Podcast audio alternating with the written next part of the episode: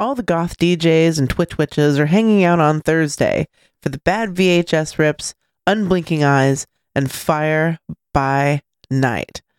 Thetans and Satans comes from an interest in the cult of Scientology, moral panics, Satanism, and how they set the tone for the extremist social media panics of today.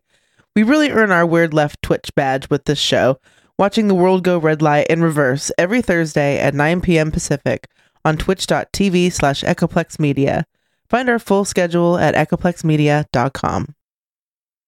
Hey everyone, usually when I conduct an interview, there's like a part where I'm like, okay, hold on, let's leave a little bit of silence and I will start the interview proper. In this case, the call connected and we just started chatting. I think it was for the best. The conversation flowed really well, and um, maybe we'll just pick it up right here.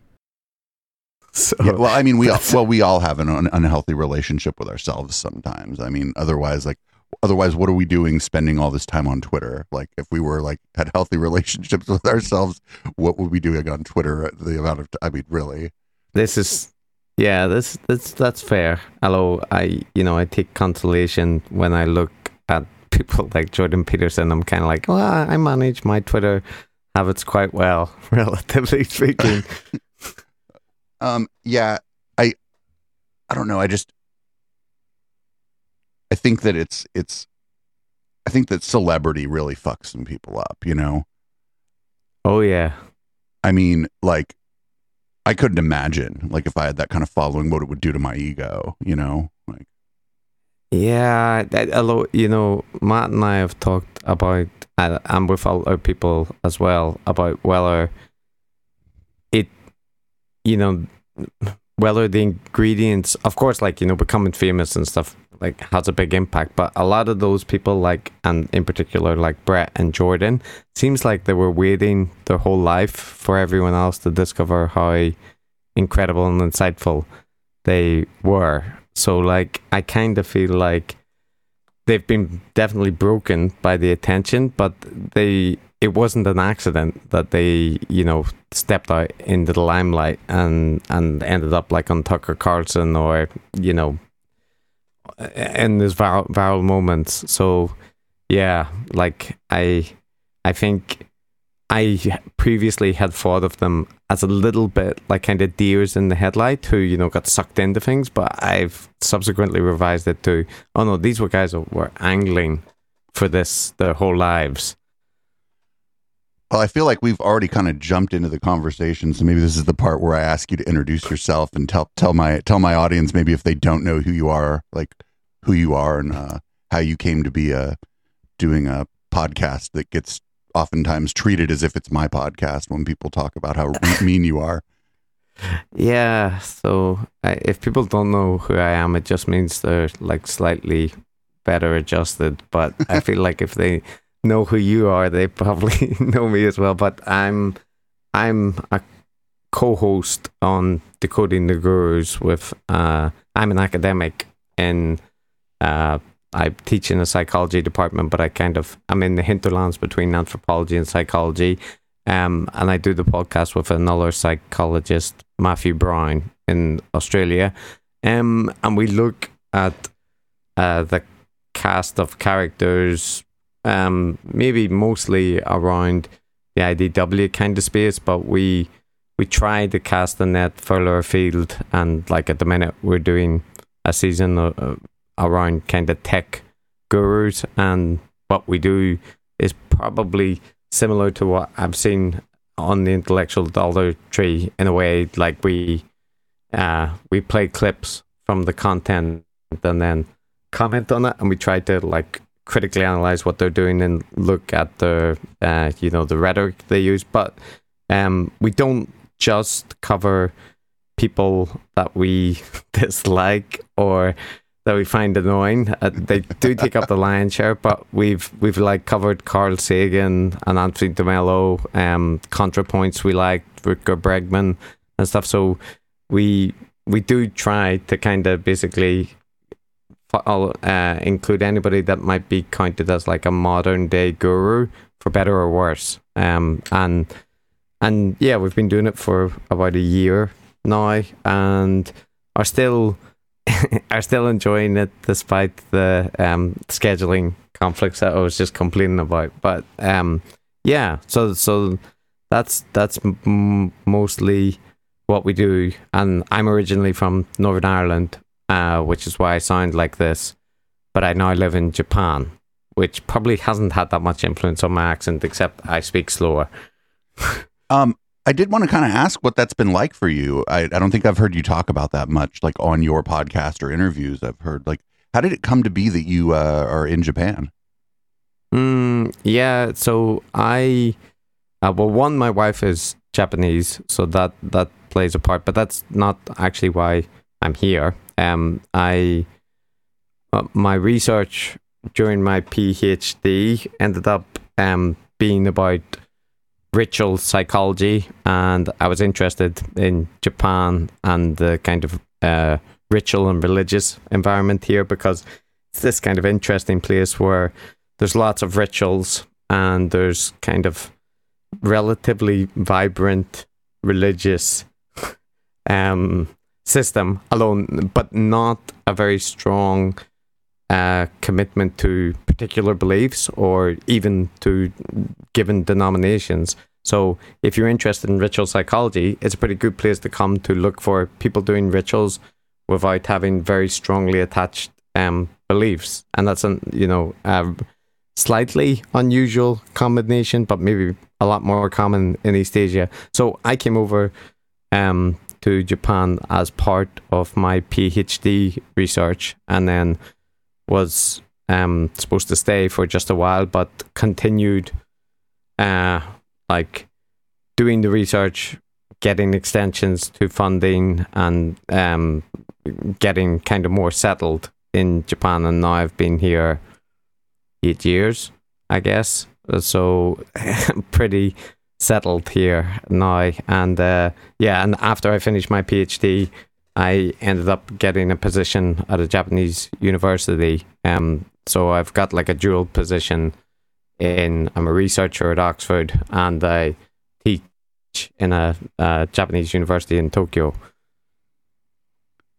That's a that's a wild story. That's cool. Like you know, Yeah, most people I- most people don't ever like live even fifty miles away from where they grew up. So that's that's definitely uh Yeah, so the, I I think when up till like I was eighteen, you know, I I basically hadn't spent much time anywhere outside of Northern Ireland except you know on holiday. So I was quite eager at eighteen to like go go somewhere else, and I ended up in London for university, and then you know, uh, eventually in Oxford to do the PhD. Uh, but as soon as there was an opportunity to go further afield, and uh, I always had an interest in Japan. I studied uh, Japanese a bit at at university. Um, so so yeah, it was it, it was like a personal interest, but also um research motivated. That's pretty cool. How's your Japanese? Uh, it's it's okay. It's getting better because I've I've recently um like living in Japan. Of course, you've got like lots of opportunity, you know, every day to hear Japanese, and but like my daily routine is like very uh like regimented around work taking kids to things and you know getting stuff ready for the next day and so on. So like a lot there's not a ton of time in that for um you know deep conversation with people. It's just like at the convenience or at the supermarket or that kind of thing. But i so i and i didn't have time for like attending classes because i've got two young kids. But i've recently discovered uh these apps where you can schedule like you know uh online conversations um and just like 30 minutes whenever you have the time. So for the past uh i guess a month now i've just been using that to get like daily conversation practice and it's it's just so nice. I i i get to have you know my japanese was okay but the problem was not getting lots of like conversation um practice. So i've now seemingly find a way to do that, and it's uh, yeah. But that's that's that's not interesting for anyone but me. But um, I'm my Japanese is fine for like living in Japan and getting uh, you know around but i i i'm happy that i have found this way to have random conversations I wonder what uh, um, people in Japan think of a Northern Irish accent on the Japanese language because I, I just I just imagine that that that your that your accent plays out like in your speaking of Japanese, and I I just wonder I just I- wonder what people in Japan think of that. It probably does, but I don't think they can hear it that clearly. Like the, uh, I think to Japanese people, I probably sound like generic English accented Japanese person, or you know, Japanese speaker. So Yeah. the the um because uh, yeah, people generally don't they don't even in English often hear my accent very strongly like you know when when we're communicating in in english. So i Eng- english speakers do do notice well, my accent. Yeah yeah but i but i can't judge. So it, it is possible that the northern irish pronunciation is like sneaking in. But you know japanese the uh the like the way the language is structured it's it's kind of it's not so bad for the Northern Irish thing because the the way like the the consonants and the vowels are combined, it's kind of compatible. the, the, the um yeah, so maybe that helps a little bit, a little bit. So yeah, that was I mean that was just stuff I was curious about, like on a personal level. Maybe we can kind of get into the uh, reason I'm talking to you. Mm, yeah, sorry. No, no, no. That was no. I, I mean, I'm the one conducting the interview. If if we're if we're off track, it's clearly my fault.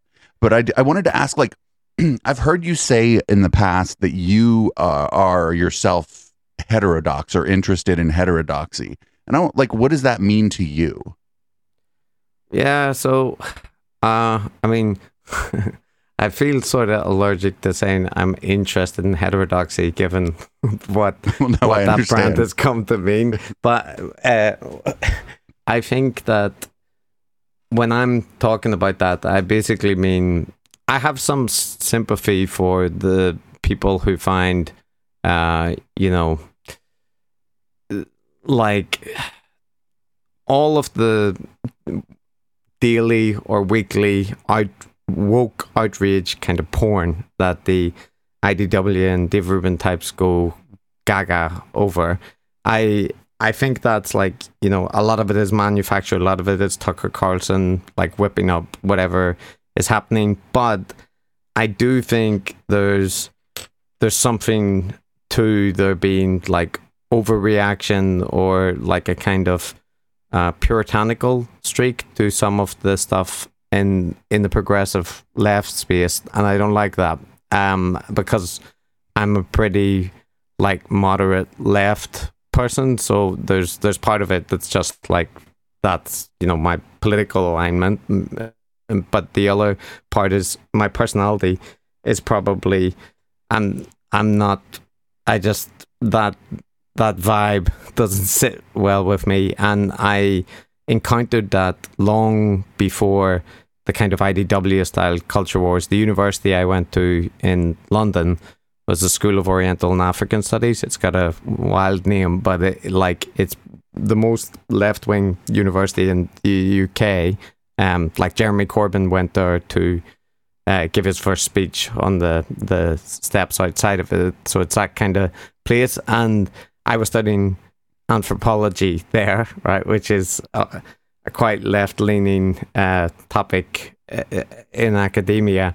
And uh, there, there was already a lot of people in my field, in my class, who who took you know quite strong stances on cultural relativism and that kind of thing. And I I find myself like not in alignment with them, so I actually left social anthropology to go into cognitive anthropology because I wanted like more quantitative and like more rigorous um, approaches to thing. And I am relatively critical of some of the postmodern approaches in uh, scholarship and academia. So in that respect, I have like I think I'd be close to you know like the original Sokal, Sokal hoax that that kind of criticism of like fashionable nonsense, but not the James Lindsay variety. So you know somewhere in there. Well, I mean, when the James Lindsay thing came out, I actually put something on our blog, which I now call the Defamation Times. Um, but I mean, I, I mean, I looked at it and it was, you know, what happened with the James Lindsay thing is they ended up, I, you know, they tried to post in, they tried to put it in some reputable uh, publication. They got rejected and they ended up putting it in a pay to play publication. And funny enough, they never paid to play. They never paid the six hundred bucks. And this is the the penis one, right? Yeah, the conceptual penis. And yeah, that was that was bad. And it, it know, was bad. My my point with that is like my point with that was like, you know, you could write something jargony even for like, you know, I'm, you know, my one of the things I know a lot about is audio production. So you could write like a fake audio production thing that's real jargony that you could get past some editor somewhere at a pay to play journal if there was such a journal, right? Because they just wouldn't understand the jargon and they just want your 800 bucks or whatever it is. And that's Yeah. sort of what they did with that. They didn't really hoax like, you know, a- reputable journal. The you can get something published at some I could get something published probably if I if I paid for it even if it was like just a steaming pile of crap. Yeah. So the like the conceptual penis hoax, so-called hoax, was like incredibly confused and and not what it claimed to be because, like you say, they submitted it to a pay-to-play journal which has no barrier to entry, and um and then James Lindsay on this other podcast, Very Bad Wizards, they kind of put that to him, saying, you know, you can't use this as a indictment of the lax um, publication standards if you're using like pay to pay journals, which everybody already acknowledges have crap standards.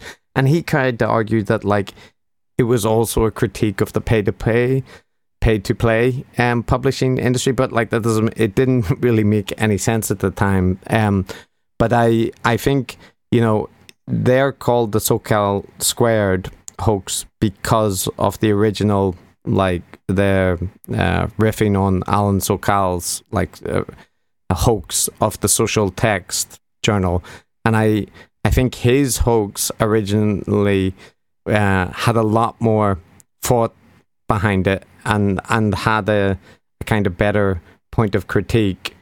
Lindsay and uh, Pluckrose and Boghossian's like subsequent attempt to you know hoax actual journals. Um, I think like that's a good example because I think they really overstated what they achieved, right? Like because they did get things through peer review in and in some journals that like are none of the journals were like super influential, but there were some that like within a, a niche field were considered reasonable. Um, but like the notion that you can get um articles of questionable quality published in journals if you don't aim particularly high and if you're you know if you're willing to invent data or um, adjust things to appeal to like prevalent ideological standards that that applies across the spectrum. And it happens every week in almost every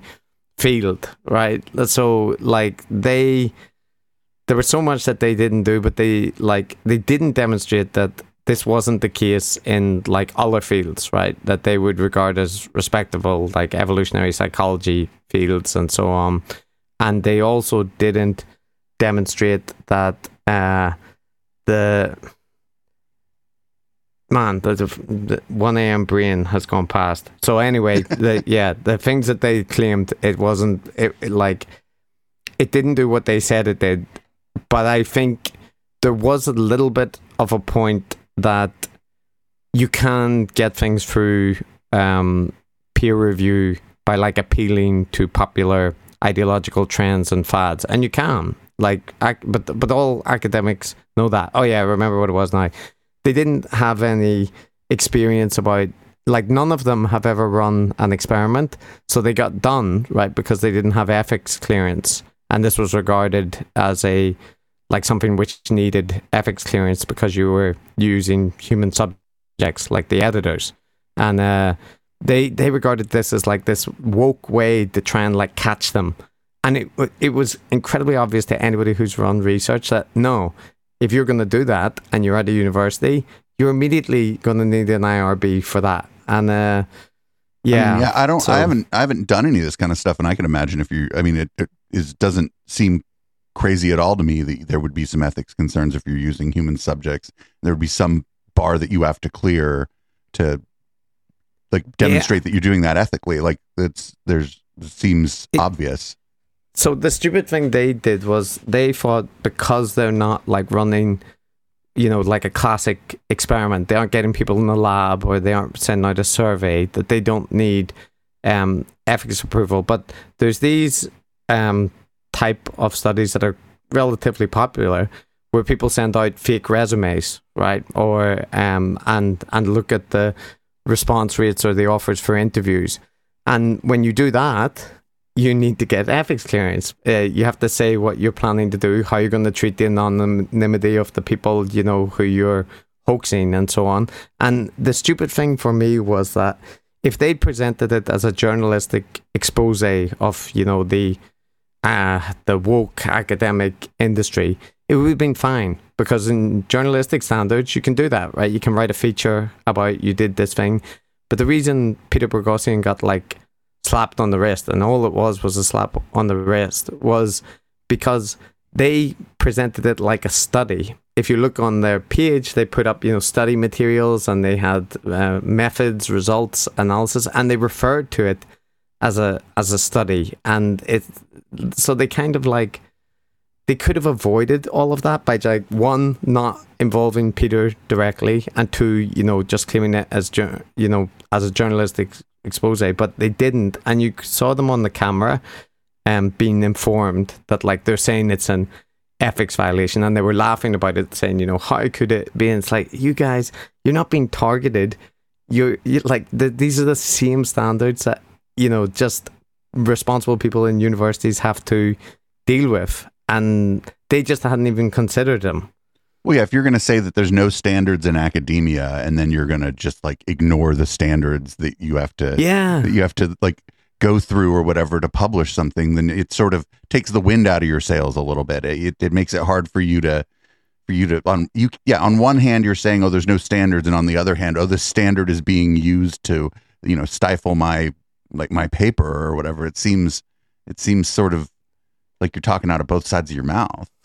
Yeah. So there's a maybe a good example that also relates to the question you asked about, you know, why I might accept the label of heterodox at times is uh, so I seen Boghossian released a stupid video recently where he went to he went to some campus and he did a stunt where he put up a sign something about you know some transgender free as like a convince me you know Stephen Crowder kind of thing and then he was he laid out these like little white lines and he was asking But we, people we to watched like we watched that. I was probably like four Ah. cocktails in when we watched that. Yeah. okay so i don't need to describe to you but it was like it was a it was a kind of like a provocative stunt right And because he went to a campus and did it and then the the kind of some staff i think and some academic or some students came down to engage with him right? And i i felt like you know i'm backseat driving for the people that interacted with him, but I felt like a bunch of what they said in response to him was like counterproductive and just fed his narrative because they they said for example some people saw the sign and felt unsafe and had to go home. And I was like don't say that because that's just you know gonna that's gonna feed him. Like if you want to engage him if you're gonna come down and talk to him you should talk to him about you know why given your whole thing about free speech and stuff why are you off in hungary promoting orban's regime? Right? Forget about all the the like woke transgender stuff you say that you want to talk about like let's talk about your commitment to free speech but i know they don't know Boghossian Right. but I feel like they're you know by coming down and kind of using the the social justicey buzzwords. They basically give him the meat that he can give to his audience, and I I'm kind of like, ah, I wish you I wish you wouldn't. So my like larger criticism of that style of what's going on is that he's media trained, right? And the students that walk up to him, not only are they not media trained, they're also like 19, right? Yeah. And 19 is a perfectly fine thing to be. I had some times, right? You probably had some times. But these people, they're they're undergrads, you know, they're your brain isn't even done developing. Um, not media trained, and they woke up this morning and had no idea they were going to talk to Peter Boghossian, and they had no idea Mm. who. Some of them probably didn't even know who Peter Boghossian was, and I just feel like if somebody you know who wants to claim to be like a public intellectual or whatever wants to have discussions with people they disagree with, they should maybe choose people who have finished college, have media training, and know that they're going to have the discussion ahead of time so that they can prepare a little bit versus Yeah. the Steven Crowder like ambush a ambush a teenager. Um, Yeah, tactic. I'm, I'm, I, I, I'm completely with you there. But I guess the, and I do give a lot of laity to, uh, to like young students, right? Like you know, lots of people say stupid stuff when they're young students, and like, including myself.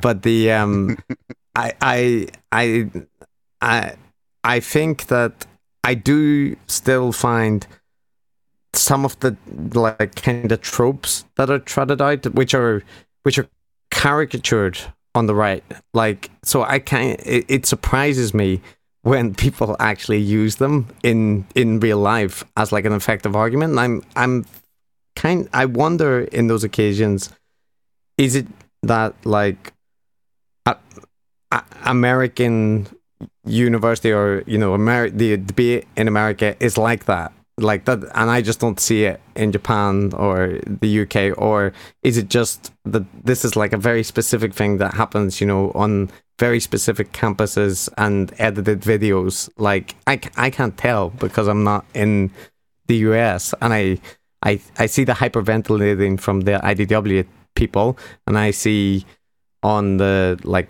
social justice progressive side the claim that like no one says that ever and it feels like the truth is maybe like not at the IDW extreme and not at the thing that nobody uh, says the like kind of extreme woke position well, I mean, if we have you have Twitter, so you know that whatever it is, somebody somewhere is saying it. like, you know, I, like- I- that's true. I do know that. So that's the question. But like, I know that there are positions, you know, that are you'll you'll encounter on Twitter, but you'll never basically bump into them in your daily life for most people. And uh, is it like that, or is it more that this is like no, this is something that you know you will encounter in your workplace or to some extent, and and that I don't I don't know that. So So you had said Yeah. you had said that some of the faculty came down and talked to him, and it, there was a couple videos where he did the thing with the lines, right? It wasn't just one. yeah, And I didn't see anybody who I think was faculty who talked to him in the. And I think I watched more than one of them.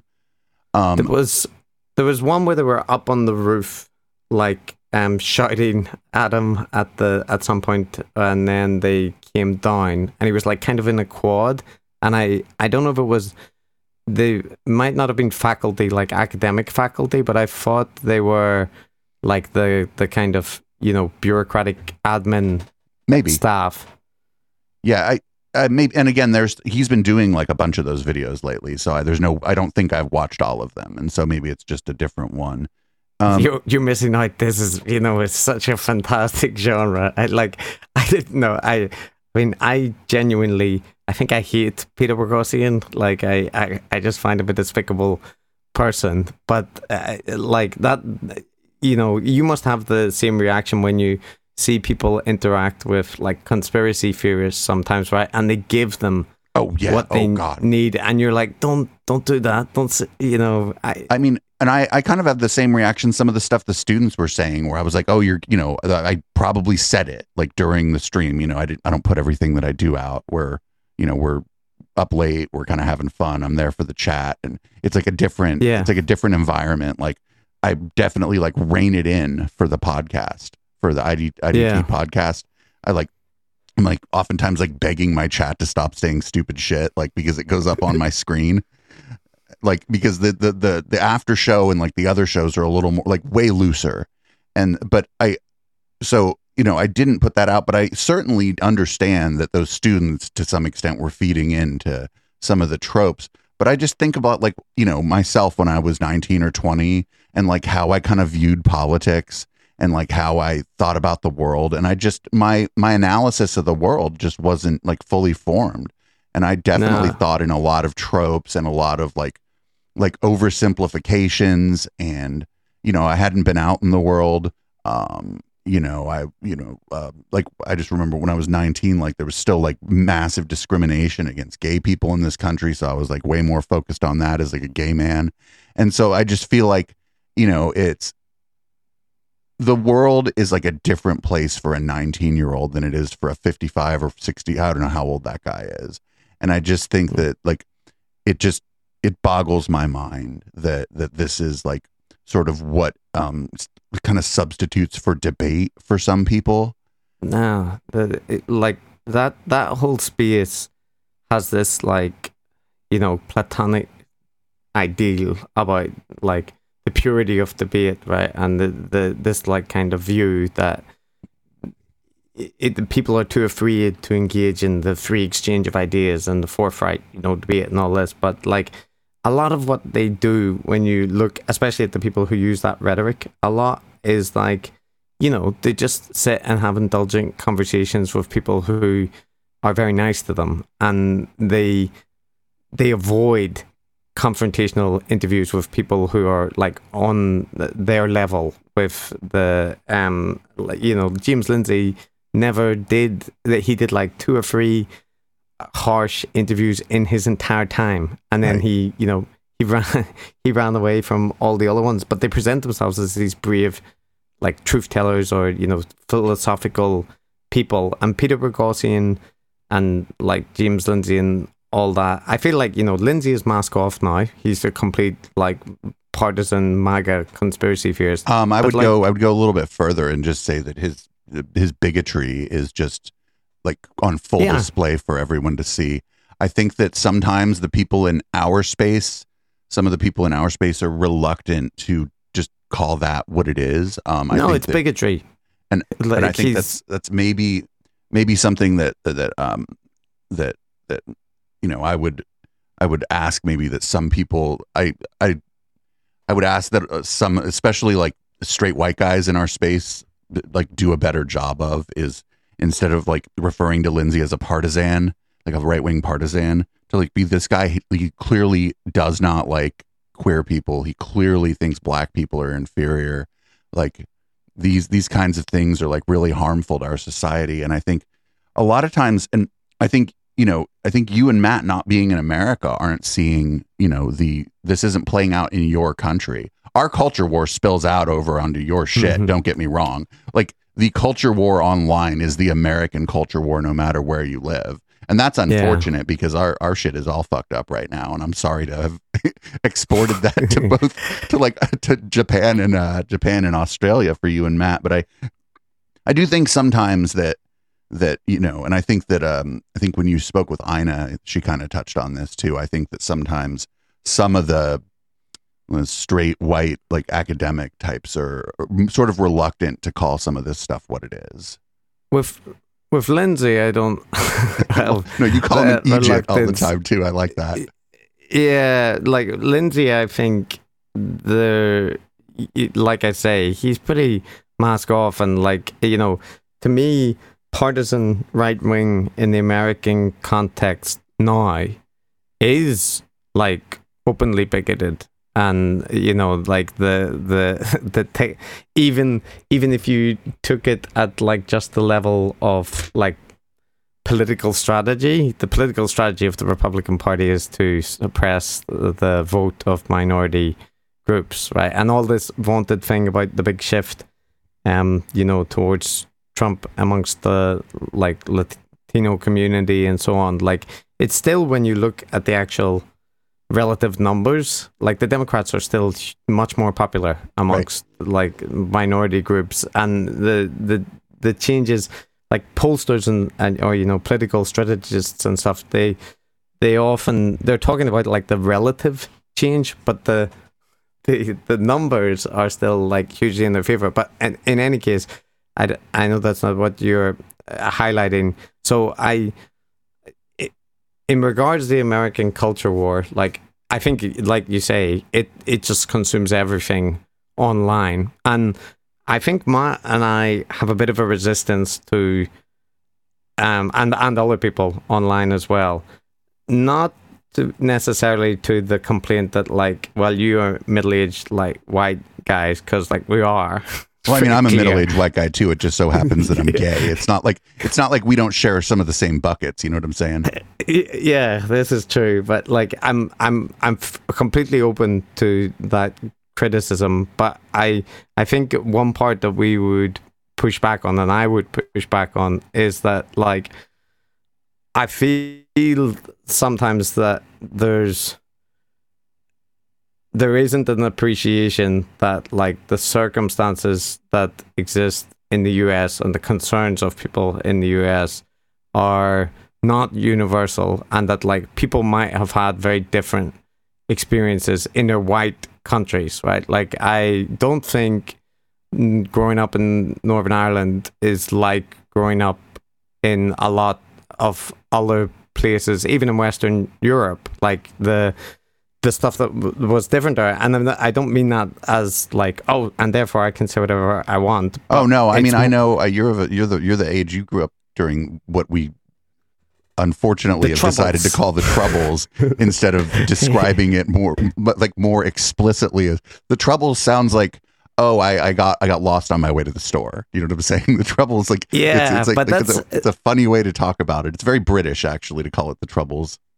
It is, or you know, but I think that's an, a Northern Irish thing as well. Is like you know that's the word that we use in Northern Ireland, and uh, there's a very prevalent dark humor around the troubles, and there always was, like during the troubles as uh, as well, and like it's so like for example, there, I think there's a very high tolerance for joking about tragic situations. I know that is the case in some places in America as well. There, are, you know, like, but there are also people that are very hypersensitive about like joking about certain topics, and um, Well, and doesn't I that think depend like who you are and like what the payload of the joke is? it does, it does, but I I think that's the that can be a cultural difference as well. Like the, you know, there's there's sensitivities, but there's there's also like broad cultural differences and intolerance to like things to joke about, and uh, I I guess that it, in some occasions, and this this feels a little bit unfair, but when Americans are like kind of talking, it sometimes feels like talking down to you about, you know, you just don't haven't fought these things about like the social justice issues enough, and you know the and kind of discussing it. And from my point of view, the American country has like guns everywhere, right? And the We, we have all of them actually. yeah Nobody else is even allowed to have them. almost all of the other like you know western democracies or whatever had this had this thing where somebody gets shot in the school and the we can't you know there's legislation passed and and guns were removed. Happened in the UK happened in Australia uh, and so it sometimes feels like look we have social welfare systems. We have you know like not not perfect but like when i grew up in northern ireland as well we have the nhs right? So like my conception of medicine was like medicine is free for everyone. And i know that that you know as i've traveled around the world or whatever i know that's not the case everywhere.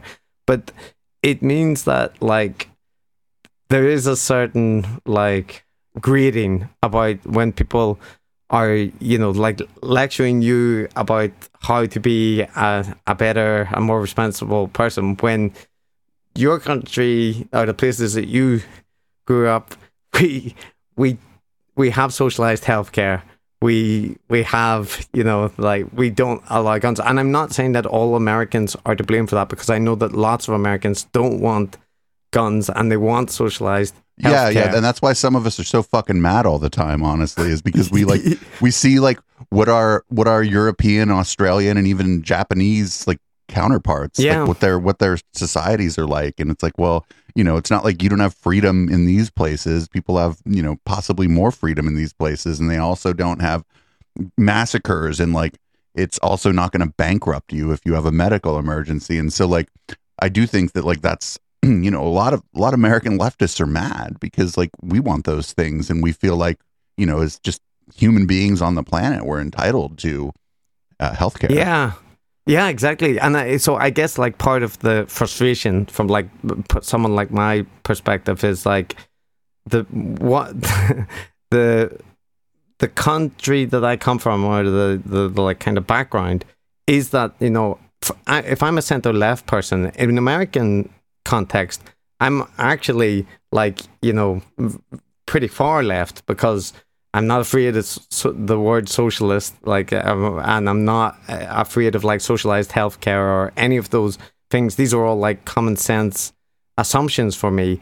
But that means that like when American progressives, for example, kind of, uh, you know, I don't, I don't mind when people like if they want to like criticize you for being right wing or whatever. You know, it's fine. Everybody has their own political compass. So for some people, maybe they they can like categorize you there but it it does feel like you know in in the UK the the like politics are even though the conservatives and so on are are terrible and and are what they are that like saying well you're not like really properly left unless you're on board with like the progressive wing of the Democratic Party and it's like uh-uh. like there's lots of other left wing political parties throughout the world and you can be left wing without a- adhering to like all of the the things that are tied in with the American progressive left. That's that's like my frustration. So I I know I'm harping on on No, that, but that's that's okay. This is this is like where this is like where we kind of have kind of clashed a little bit and it's fine. Like i i yeah. Wouldn't i wouldn't have this conversation with you if i did if i didn't like you and think that you know that that that, that you know that we we i think we mostly like agree about this stuff. It's just that because i live in a country where like i would do anything to replace like the republican party with the tories right yeah, which is it's, people I mean, talk I, a lot of I- shit I on boris johnson too. yeah, people talk a lot of shit on Boris Johnson, but we have Marjorie Taylor Greene, all right? Like, like- Yeah, like, we have like completely batshit people in the government here, and so like I just you know I just I think that's why like sometimes you know people I think like Amer like just people on the American left, especially like especially like queer people and people of color, like we might seem pissed off to people from outside of the country, and we might sometimes even seem like we're unreasonably pissed off, but like. The, the you know we exist in the circumstances we exist in and some of us are just kind of kind of just kind of sick of it and like it's it's, it's hard to I think- it's it's hard to like talk about some of this stuff without getting angry you know Yeah, I think the frustration, like from my perspective, would be not so much towards like the black community or the queer community, but like the progressive white community, like highly college educated. And I know that is, I know that the IDW harp on that as well, right? But, but I, I, I think there is a real sector of that which is you know like in the commentary on twitter and it's it's it is like kind of it, it, you mean to It tell me that some people in my tribe are annoying? Is that what you're saying? I, I, I, it's it's possibly, but you know, I know that the the moderate left people are equally as annoying, or the you know, well know, no the, it's just that some people are some, some people are annoying i think and it kind of kind of runs the gamut. I don't think that i don't think that there's This any is- sort of political tribe without without its incredibly annoying people. That would be would be amazing Yeah. if we could create such a thing but everybody's annoyed I- by somebody you know I guess like you know, look, I'm an academic elite, right? Like I'm. I, I, I didn't know that about you until I actually took a, a closer look. You are actually an academic elite. I, I I'm not like I'm not saying that in a boastful way, but a shame a shameful way. But like I I I mean like I can't deny being a part of that group because Right. I've been in academia for too long for it to escape me. But I I do know as a result of that. Like I mean.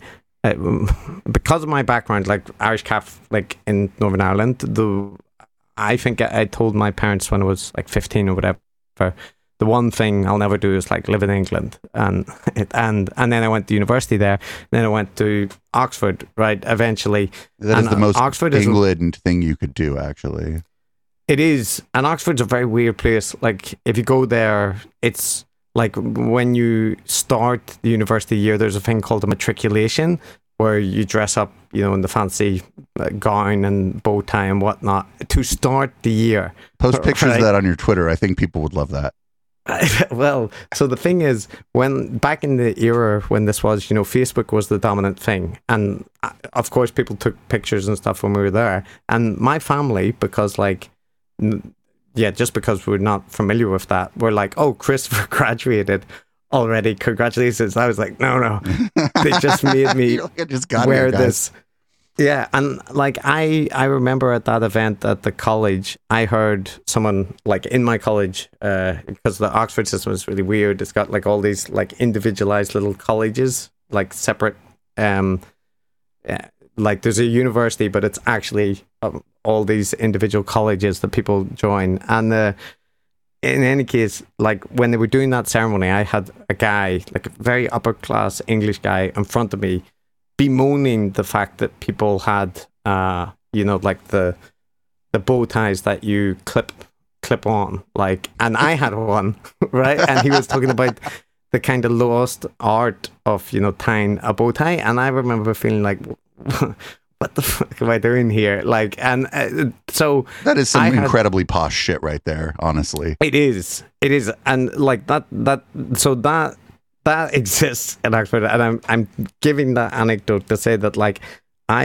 had a very negative reaction. It actually took me quite a while to accommodate to like the the anti elite thing, which I had from my upbringing. Right, I just didn't like it. I didn't like the pomp and circumstance, and I didn't like upper class English people. Um, and and then I, uh, but from being in those ev- in, environments and like around academics and stuff, there is elitism in academia, and there is like a a kind of righteous, uh, you know, like tied tied to people stating progressive like liberal values but what they do interpersonally or you know what their actual life is like is extremely elitist and like kind of hypocritical for them to lecture people about you know how you you should be uh like like so that part i get why that grates on people because it grated on me in in that environment. I'm still part of those environments. So like i think that thing about people getting annoyed with academics looking down on people it it exists for a reason because it is a thing that happens in academia. And like i'm i'm i'm basically saying that academics are not blameless for some of the things that they get criticized for about being elitist. And i see it on twitter with a bunch of academics. But on the other hand you know geoffrey miller uh, and Sam Harris and so on, like the, these are also real people, and they, the notion that that is the most more, much more important thing, like elitist liberal professors versus Trump being the president, Stephen Miller organizing the immigration, like there being no social health care in America. That that also seems to be widely out of step. So like, I think I'm just kind of annoyed with everything that's that's like kind of the state I'm in. Well, that's that's. I think that's sort of where we agree is that we're pr- basically annoyed with everything, and, and not for nothing. Sam Harris. It's not like he's not elite. You know what I'm saying? No, his his Golden Girls money, right? And not just that. I mean, he's he, he if you know, if if that was all of a sudden taken away from him, it's not like he's like all alms for the poor on Santa Monica Boulevard or whatever. You know, he's pulling in a lot of money from subscriptions and he does his own style of elitism where he'll just kind of accuse people who he doesn't like of bad faith and then sort of try to shut them out of the conversation. Though he does it less i was shocked that he talked to you. Um Hmm. i would i wasn't shocked that he talked to ezra klein because i thought he thought he was going to absolutely demolish ezra klein. He, i think he thought ezra was stupid uh, honestly. Yeah, like and- a yeah. He thought he was like a woke ideologue. right and it turned out that ezra just kind of knows his shit and did like a very good job with uh sam Yeah, but he's better than the other ones like but still he'll you know they're they're all like deathly afraid of sam seder for some reason like none of them Yeah. will talk to sam seder and they like they like have this impression of him that he's one thing but then you go listen to his podcast and every day he's like interviewing an academic a historian a journalist. You know he's like a serious person. He just also happens to be funny and i think that's their kryptonite is they're like oh this guy's funny. I do not Yeah, want to talk to the- anybody funny. There's a very there's like a epidemic of people taking themselves too seriously. And like you know you, I, I listen to you know the intellectual dollar tree and i think you guys do a good job of pointing out when people are are, are like doing that. So it's uh, like i think matt and i try to do it too like that puncturing the kind of air of self-importance is it like it can't be done enough in the current environment like because everybody's taking themselves deadly deadly seriously and i, I think eh, a lot of the times you know what they're talking about is it's it, like even if they were right it's a very minor topic like jordan peterson just every day you know uh, he's Oh, self God, his himself so Twitter. that's good he quit Twitter and then he like like an order of magnitude more unhinged after he, after he quit. Yeah, and and and but what he's raging about, right? It's like it's just whatever Justin Trudeau had for lunch that day, or you know, the, just like every story from Ben Shapiro or Mike Cernovich or whatever, he he's leaping on it, and y- y- you know, Sam. I I was surprised that Sam talked to us as well, although that was a lot to do with Dave Pizarro recommending us, and Sam respects Dave from the Very Bad Wizards. But um, a good I, show. I, I, mean, I could see people respecting them. Yes. I think I don't know if he respects his judgment after the episode he recorded with us, but um, but yeah, like in that conversation I had with Sam, I actually uh, expected that he would moderate some of his positions, right? Because, like, as you and Ina have pointed out, you know, to some extent, we are probably a, a like a, a sympathetic audience for him, right? We will not be as mean to him as like Ina would be, for example. So if he were to walk back some of the claims, like if, if for example, I gave him the opportunity, I said, you know, you said there's a 50-50 chance of a civil war in France within 10 years because of the Muslim immigration. Like, you know, in hindsight, do you not think that was, you know, a bit hyperbolic and potentially, you know, like uh, uh, part of a anti-Muslim like uh, panic at the time? And you know, his response was like, no. I think you know he kind of said reasonable people had um, similar projections that I had, and that um, and so on. But he didn't. He basically didn't take any position like moderate it. Most of his like more extreme positions, and I was I was genuinely I thought that he would. You know, say, well, yes, I overstated that then, and maybe I could have phrased it, you know, more carefully. But he was, he was not like that. He was just like, like, that's that yeah using bat yours uh, population statistics it's an entirely reasonable thing to do So one thing I learned from that is that you're more patient than I thought you were. I thought you were more like me because I would have lost my shit. Like I, I don't want to spend too much time talking about your conversation with someone else because I think we're we're getting kind of to the end of our time here. Uh, mostly because I, I don't like to do these three hour long conversations, and I know you'd like to get to bed because it's late where you're at. But I did. Yeah, I would have. Lo- I would have lost my shit if some like if if I talk to somebody and they monologue and like when I ask them a question, they just give a speech. I just I just lose my patience with them, and I just imme- I will start talking shit. I don't care who it is. If somebody tries to do that, like especially because they've come onto my show, I feel like it's like disrespectful of my time and my you know relatively small but real audience. You know, Mm. and I was surprised with your your patience with that. But I know that you also wanted to. You didn't want to you know blow the conversation. So, and I would have been perfectly happy to blow that conversation. Well, it was uh, so. There's two things. There's one. I owe you an apology because I've probably done that. I'm a very long-winded. No, no, no, no. But I mean, I'm not asking. You haven't done that when I've told you the things like uh, on the few things where I've said, "Well, here's where I disagree with you." You haven't done that at all. You. Oh, yeah, When, when I asked you to tell I- me about yourself, you were long-winded, but that's fine. You know what Yeah, I'm saying? There's a that's a- difference there. yeah, yeah. So, but I still apologize. I have, you know, I've got the academic disease. It's just waffling. This is why the sense makers like me. But the, um, the, the, like with Sam, I didn't mind having like confrontational. I actually had a whole bunch of like a list of questions and stuff prepared, and I'd I'd listened to whole thing. I'd listened to Ina's conversations and stuff in preparation. I'd listened to a whole bunch of things and made notes. And then Sam did what you said, which is like he kind of uh, filibustered with often with points that I wasn't making. And I that that time was probably the first time where we had that experience, right? Of like we invited someone and they uh they didn't really engage in the turn taking or and they kind of cut you off in the middle of questions and it was it was slightly eye opening because it was like we we had invited Sam and then we we knew we were going to have like a contentious discussion for the second half of it but we hadn't factored into that that like okay so the dynamic is that we're hosting him and but but I'm kind of debating him.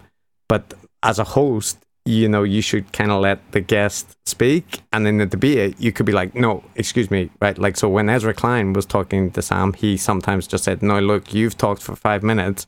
Now it's my turn right? And I I had a similar sensation that but I was kind of like and at the end you can hear me getting you know more frustrated and cutting in more often than that but it was because of that weird like And in the moment, in the moment, like you said, you had not, um, in the context of your podcast, had a contentious conversation like that with somebody. Uh, the first time that ever happened to me was this guy named Jim Lee who pretends to be an atmospheric scientist because he believes in chemtrails, and I wasn't prepared for it either. I had seen his shows and like kind of knew like what he was going to say, but I wasn't really ready for the way he was going to approach the conversation and I was like, it was like a time that I wasn't used to having conversations. It wasn't like this early for me, but it was, you know, a time I wasn't used to having conversations. I had been out smoking weed with my friends beforehand, and I just wasn't like I wasn't ready for it. And I did okay, but he he certainly was able to come out of it saying that, oh, look, this guy didn't know what he was talking about, and like that kind of stuff. And it, you know, we, it's it's hard when you do that with somebody who's really good at just kind of talking over people and talking forever.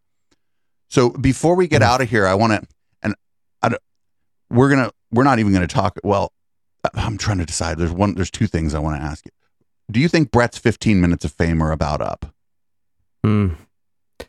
The answer is I would like to say yes, but I think he's digging into the like the proper anti-vax community and conspiracy communities, not like you know playing on the fringes. Like he's going right in, and I think if he if he does that correctly, then he can be like a, a permanent fixture. Like you know you know correctly. Like if Yeah, he establishes himself like David Icke. so yeah, because he, he, the one thing that he's very good of him and Heather, and I would give them, f- you know, complete credit for this. They're very good at sounding like they're legitimate, careful people, right? Like if you break down what they're saying, it's obvious they're egomaniacal idiots, but like the tone and the way it sounds, it sounds like reasonable, careful, scientific. And there are very few people in the conspiracy space who do that as well as he does. So I had a guy named Alex from the Q Origins project on, and I kind of brought that up, and he called that academic window dressing. Yeah, yeah. We Matt and I have called it like academic cosplay. Yeah. like that's it's, exa- it's exactly that, and they're they're top tier at it from my perspective, right? Like as an academic, I I think I when I'm listening to them sometimes are like, well, they sound reasonable, but Yeah, I, I don't know if you were able to check it out last night for the intellectual Dollar Tree, which I have to put out later today. I hate that part of doing this, the part where you have to actually put the podcast out. I like the streaming part, I like the interaction with the community part. But he talked to Konstantin from um, Trigonometry Ah. recently. No, I was Yeah. stunned. I thought that they were going to go in there in glad hand, but I think like Konstantin like broke up with him. Like I think oh, I I think he like kind I of mean- jettisoned him. I think that he kind of was like, I don't want to be your friend anymore. Was the vibe I got from it. I I listened to the start of that and I heard Konstantin offering like an unusual level of pushback for the IDW set, but he was still, I mean, like Konstantin is still an, an IDW guy through and through. So he's just like, he's not willing to like agree with Bret's madness so much, but he's like, when I heard him talking about the ivermectin stuff, he was not, he just would go so far as to say, I can't judge the evidence so I won't take a position on that. But he he wasn't saying like Bret, you're being a like an insane fool, or like Right. uh, well, that's he's not going to do that, right? Because it's just maybe yeah, that's not what they do there. But I was I was stunned. I thought it was going to be glad handy, and he kept it. I felt like kind of bad for Konstantin by the end of it. Uh, if you listen to the whole thing, because he Oh, just kept maybe- saying to Bret, he's like, "These are things I'm not an expert in. I'm not. I don't want to be a player in this public health stuff anymore." I did I did see that, and I was kind of like I I was glad for that. Like I I think the Triggernometry guys, there's there's a, a ton to My chat. So my chat. My chat calls the other guy non Oliver. yeah, yeah, I can kind, I can kind of see that, and uh, like, but but yeah, I, I I credit to Konstantin when I did hear that, I was like, that's amazing because I never hear that in that space. Someone saying like, I, you know, except for Eric Weinstein, and in that case, he just wants to like not directly take a position, right? Like he's just always constantly trying to play the angles to say Right. both things simultaneously. But yeah, so so that's a, I don't, but I sadly don't think Bret is going anywhere. I think his moment of like mainstream credibility is is it's shrinking, Right. but he's he's digging into the like you know the conspiracy proper conspiracy community and that's probably a better place for him Right. Yeah, I think so. I think so. I think maybe you're right. And maybe I, you know, the question was wrong. Yeah, because, but I think like a lot of his former IDW friends are sort of starting to starting to jump ship on him. Yeah but like It don't was surprising think that Konstantin of all people would. It appeared to me that he was jumping ship on him, and I was like, that was surprising, very surprising. Because I, I think that those people, I, there's a group of people uh, I call the IDW kind of hangers on. It includes like Yeah. Konstantin and Non Oliver. I don't even know that guy's name. Um, also, what about Shermer uh, do you think Shermer's a hanger on? well like Shermer interviewed Bret right after Oh, and they didn't say doing- he didn't say shit about vaccines. Nothing. exactly and that that- like that to me is a example that like you know the, of the the kind of like cowardice of Yeah. the, in that sphere like you know Shermer for everything he is he knows what anti-vax stuff is and he he just didn't mention Well, anything You talk a lot about tribalism, and it's because it's tribalism Mm. there. Um, yeah but so so like Bret because was like RFK Jr. is an of the out group to Michael Shermer. So he would Yeah. be probably perfectly happy to go after RFK Jr. because he's been this person's in this person's out group for a long time. But Bret's been in his in group, and yeah and that's so he isn't going to do it. And I, if tribalism is as, as much about knowing who the out group is as who your in group is. Yeah. So that's that's like my counter question to you is, and I'm interested what you think, Dave. Is like the, um, so Shermer, like if Bret is on the out, right? Sam Harris has disowned them. Various other people, even Konstantin is is like saying. I was oh, actually man." really impressed with Konstantin. I would, I was, I went into that like we've been making fun of those guys for such a long time, and I, I was blown away. I was like really I'm gonna have impressed. to he, he made a lot to of the sense. end of it. but but then so do you think now, for example, that Shermer would do that again? Like is Konstantin better than Shermer, or is it just the timing? It like that the Shermer's going to cut him as well. I think at the beginning of that interview, you remember they had talked about Konstantin having a kid. And I think they were talking about how that changes you. And I think that that may be playing something into it. Or Konstantin would like to stop maybe engaging in this kind of stuff that in, endangers his uh, income because Mhm. he, he has more responsibility now.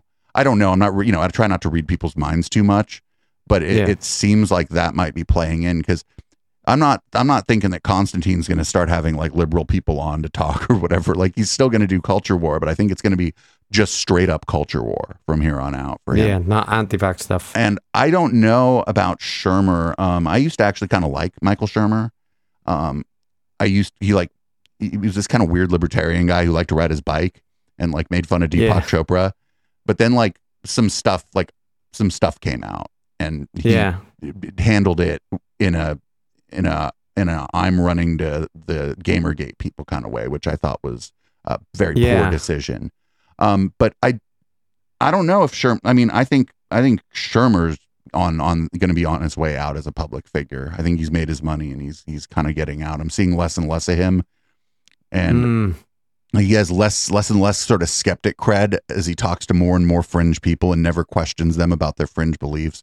Like if you remember the incident where he spoke with Stefan Molyneux and had no idea that basically Stefan Molyneux was a fucking cult leader yeah, or yeah. claimed to have no idea about these things after the fact, which I think I'm I think there's no way you could you could there's no way I- you could there's I don't know. I think a lot of those guys, like the same with Sam, like you know, he hasn't. Sam still hasn't read the Christchurch shooter manifesto, right? But he's talked about it multiple times, and you would just think, you know, if you were going to was be so hard to get through that, but like I yeah, I read it. It was it was Yeah. it was a it was rough like reading it. Yeah, but you know, it's like it's ninety that that manifesto is ninety pages long, right? And like you you get through it in an hour, and you don't need to read the whole thing. You get the gist, right? Spend twenty minutes, and you get the gist of what that's about. It's not hard. Right? It's not it's not subtle subtext. Um, what he's about, and like that's that's the. I mean, I know Dave, you want to wrap up, but that's like one of the things that I find annoying about this space is like uh especially on that side the idw side how often they talk about topics and how little research they put into the actual thing right you know like if you want to talk about immigration and and like uh, you know the muslim immigration stuff like that then then spend time to talk like to actual experts not the culture war people not you know andrew sullivan's new book like go speak to people who cover like what the immigration restrictions are in the US. And like the they are not these like lax things where they just let anyone in. It's the opposite. So yeah. Right. It's, I, it's, it's uh, highly restrictive. I think the problem is, is that, you know, you know, and I think we all do this to some extent. We all get kind of married to certain narratives about the world and it's like hard to give them up. And I think that, you know, I think that, uh, like, I think that if I, you know, I'm, I'm married to narratives, you're married to narratives, everybody's married Yeah. to certain narratives. And, um, I think one of the good things, like, there's a lot of negative things about like me like live streaming and having people chatting and stuff but like one of the one of the positive things has been like where i get things wrong people are just like in they're just like dave dave dave dave the chat's just full of my name right and and Mm. it's like it's like a check it's like a check on me and i think that like i think that that a lot of people in the space we're talking about just those people the the top of the funnel sort of ejects the people that would be challenging the the uh, the gurus. The, Yeah. why would you challenge the guru? Yeah, there's a you know, I, I, we another time we can talk about this, but like the whole parasocial dynamics and like I I've been paying a bit more attention to like Twitch and live streamers, nothing to do with the culture war, like mostly like just the I'm interested on kind of anthropologically on VTubers and this whole thing, right? But I hadn't considered the aspect that like you're talking about because you know the chat box is just like like uh, like as Oh, on a good night, never yeah. ending stream. Yeah, for like these super popular people at least. But I, but what I mean is, I saw that as like a reinforcement bubble in a way, right? But like you're right that like depending on the audience you cultivate, that could also be a thing that calls you out, right? Right. Well, I, we we've cultivated an audience of cynics, like a lot of Gen X. Like we like Twitch tends pretty trends pretty hard, ma- like young man, and we've got a lot of women in my age cohort in our community on on Yeah. Twitch, which is real surprising. Although you know that's a limited pool, but that just seems to like on Twitch it's a limited pool at least, and it seems to be like we've been able to appeal to like more women, more more queer people, more people over thirty and I we we went there assuming we were going to be counter programming against like young kind of MRA types. That never happened. We ended up just attracting basically people in our own age cohort who are uh, cynical like us. So Oh, that's cool. there's there's there's a million other things uh, like you know we could talk about, but yeah, I think we've kind of gone a little longer than I like to go. I think like people get kind of tired of listening to long stuff. I'm not That's tired all of talking to you, but that's that's a different story. Uh, no, before- I don't. I'm a, be, you I'm need to go to bed too. Before we get out of here, Yeah. once again, like where where can people find you and uh, what's where can people find your podcast? decoding the gurus is like just you know on podcasty things and we, we have uh, twitter and that kind of thing and and me that's that's like the place that people want to see me nobody cares about my academic work so uh, but that exists it does exist um, and uh, i yeah so the the podcast is decoding the gurus where we we have very indulgent conversations about gurus. So I'm sorry about that, Dave, but uh, that's that's the nature of the beast. I'm I'm gonna blame it on like Irish people and the, the gift of the gab. That's the reason. It's it's it's my culture's fault. Well, good. It was uh, it was good to finally uh, digitally meet you or whatever, and um, well, hopefully we can uh, talk again. Maybe not too soon, but relatively soon. And I hope I hope you guys either do L. Ron Hubbard or David Miscavige on your show. I would I would I would be handing Oh, yeah, out we- USB drives of that to people walking down the street if you did that. Uh, Yeah. Thanks again, Yeah. Chris. Cheers. So the discussion continued on for a little while after this. We talked about sense making and our favorite sense maker. You can go ahead and get that at patreon.com slash echoplex. Patrons at any level get the entire audio capture of all of our podcast recording sessions all summer long. And if you can't pay or don't want to pay, we never really pay while this stuff. Just DM me or email us or something, and I'll get you the file.